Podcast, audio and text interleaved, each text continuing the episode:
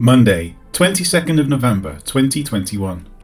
This Jesus God has raised up, of which we are all witnesses. Acts 2, verse 32. The previous verse noted that David spoke concerning the resurrection of Christ. Peter now directly states this prophecy is fulfilled, saying, This Jesus. It is who he openly proclaimed in verse 2 22, after which he explained the events leading to his citing of the psalm. Men of Israel, hear these words Jesus of Nazareth, a man attested by God to you by miracles, wonders, and signs which God did through him in your midst, as you yourselves also know. Him being delivered by the determined purpose and foreknowledge of God, you have taken by lawless hands, have crucified and put to death, whom God raised up, having loosed the pains of death, because it was not possible that he should be held by it. Acts 2, verses 22 to 24. With his subject clearly understood to be this Jesus, he now repeats the fact stated in verse 2:24 saying, God has raised up. The repetition is to demonstrate that what he had claimed is perfectly in line with the prophecy of David.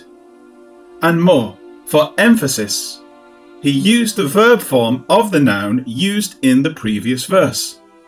Concerning the resurrection, anastasis, of the Christ, God has raised anastemi. The mental idea conveyed to the ears of the people would be David spoke of the resurrection of the Christ, and God resurrected Christ, who is Jesus. It is of this amazing event that Peter next says, of which we are all witnesses. These words certainly extend beyond the thought of that stated concerning the selection of a replacement for Judas. Therefore, of these men who have accompanied us all the time that the Lord Jesus went in and out among us, beginning from the baptism of John to that day when he was taken up from us, one of these must become a witness with us of his resurrection. Acts 1, verses 21 and 22. The apostles' office was specifically to proclaim what they had seen, bearing witness to the events as a united group. This is noted, for example, in Acts 8, verse 1. At that time, a great persecution arose against the church which was at Jerusalem, and they were all scattered throughout the regions of Judea and Samaria, except the apostles. Because of the office, the apostles remained together, while all the others were scattered. Understanding this, Peter's words now that we are all witnesses is most likely speaking of whatever size of group of disciples were gathered and upon whom had been poured out to the Holy Spirit. As there were more than 12 languages identified by Luke, it is probable that it was a gathering of all of the disciples, and Peter is referring to all of them.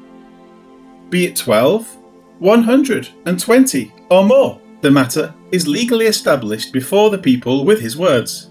Deuteronomy 19, verse 15, set the standard for witnesses in any testimony concerning iniquity or sin as two or three witnesses. That became the standard for any testimony in Israel. Jesus noted that to the Pharisees in John 8, verse 17, because it was a clearly accepted provision among the people. Therefore, the matter of the resurrection is clearly established through the multiple witnesses standing before the people.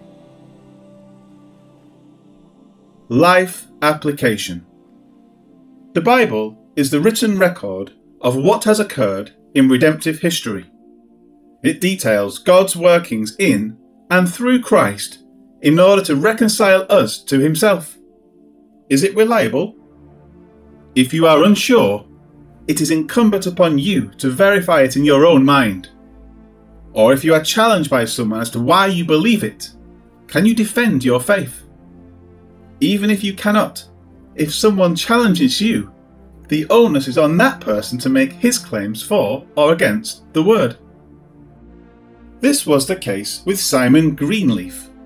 He was a non believer, but he was one of the greatest legal minds in history. He was a principal founder of Harvard Law School. At one point, he was challenged by a student to look at the Gospels from a legal standpoint. As an intellectually honest person, he took the challenge, setting aside any presuppositions or biases. In doing so, he came to the conclusion that the Gospels hold the topmost weight of legal accuracy. His basis for this was that every document, apparently ancient, coming from the proper repository or custody, and bearing on its face no evident marks of forgery, the law presumes to be genuine, and devolves on the opposing party the burden of proving it to be otherwise. His conclusion was that the Gospels bore the stamp of authenticity and were, in fact, what they claimed to be. As such, he states The foundation of our belief is a basis of fact the fact of the birth, ministry, miracles, death, resurrection, by the evangelists as having actually occurred, within their own personal knowledge.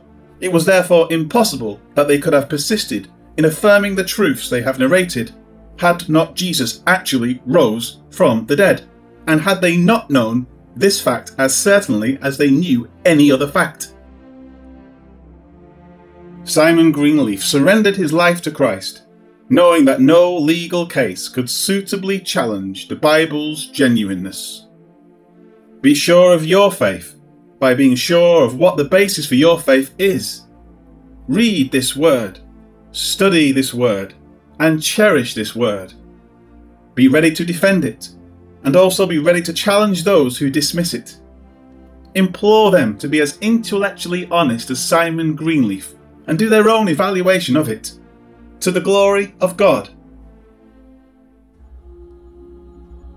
Thank you, Lord God, that our faith, the faith we possess in Jesus Christ, is ground in a word that is reliable, verifiable, and accurate in all that it contains and proclaims.